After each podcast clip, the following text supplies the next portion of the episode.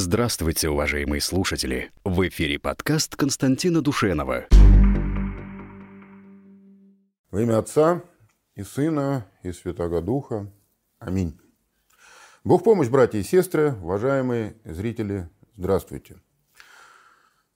Часто встречается вопрос, связанный с тем, что э, в нашей современной жизни очень трудно отличить человека искренне благочестивого, человека искренне приверженного церковным правилам, человека действительно по-настоящему глубоко и сердечно верующего.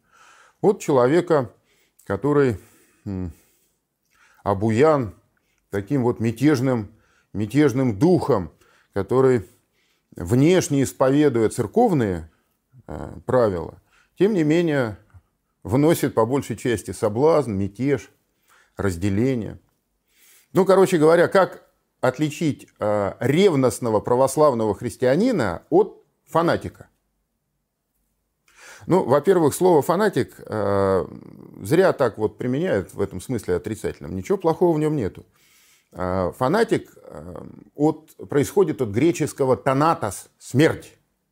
Фанатик – это смертник, это человек, готовый за свои убеждения идти на смерть, не других убивать. Понимаете? Разницу чувствуете, да? Вот настоящий фанатик – это тот, кто за веру готов пролить свою кровь, не чужую, свою, готов проливать кровь. Вот. А что касается э, современного состояния, то я думаю, как раз очень все просто. Э, там, где есть Божья благодать, там мир. Там э, мир, там любовь, там милосердие, там смирение, но смирение правильное, смирение, которое коренится именно вот в этом разливающемся мире, который сопровождает, так сказать, любое, любое излияние божественной благодати.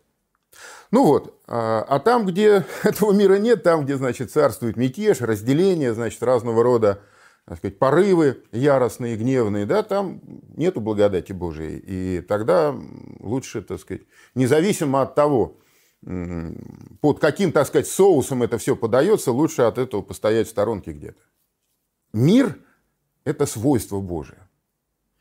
Причем этот мир, превышающий всякое понимание человеческое.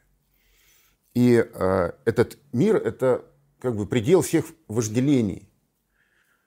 Мы просто, вот мы убогие современные, мы э, этого мира не знаем, как бы на вкус, душа наша лишена его. Поэтому, так сказать, столько э, о смирении и о прочих э, добродетелях, связанных вот с этим миром божественным, который э, царствует у избранников Божьих в сердце и в душе, связано столько разного рода, так сказать, недоразумений.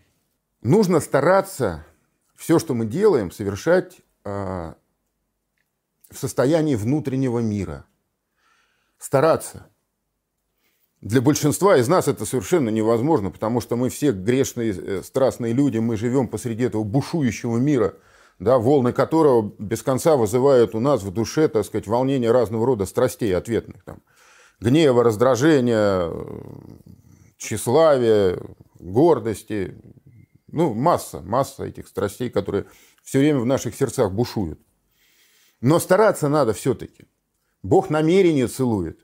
В Священном Писании сказано, не так зрит Бог, как человек. Человек-то смотрит на лицо, а Бог смотрит на сердце человеческое на то, какую цель перед собой человек ставит.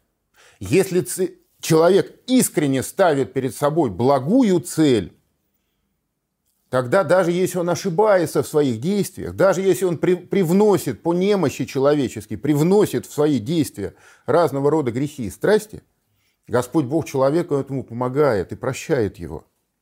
Более того, так сказать, развивает это его деятельность. Причем для внешних наблюдателей она даже может показаться соблазнительной.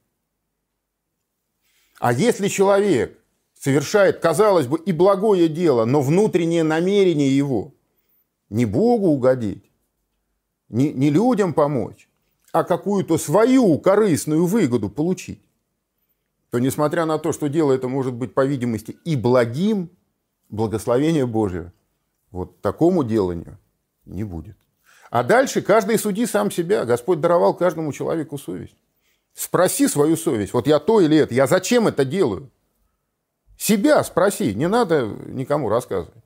Я это делаю из каких-то побуждений помочь ближнему своему, чтобы соответствовать высокому званию христианина, которое я ношу. Тогда да. Если ты можешь сказать, что это делание, ты, ты хочешь это дело совершить из этих побуждений, смело его делай. И не обращай внимания на то, что люди скажут вокруг тебя. Но если совесть твоя говорит тебе, что твои намерения нечисты, лучше воздержаться. Даже если окружающие тебя люди тебя хвалят и наоборот к этому делу подталкивают. Бога обмануть невозможно. Сердце человека для Бога открытая книга. Так что в первую очередь наше внимание должно быть обращено на корень наших поступков, на намерение, как, что мы хотим получить. Для себя, для Бога, для окружающих нас ближних людей. Я думаю, что если а, человек будет постоянно себя, так сказать, спрашивать об этом, то со временем это превратится в привычку, и эта привычка спасет такого человека от многих грехопадений, от многих скорбей, от многих искушений, соблазнов и бед, которые иначе будут его ожидать.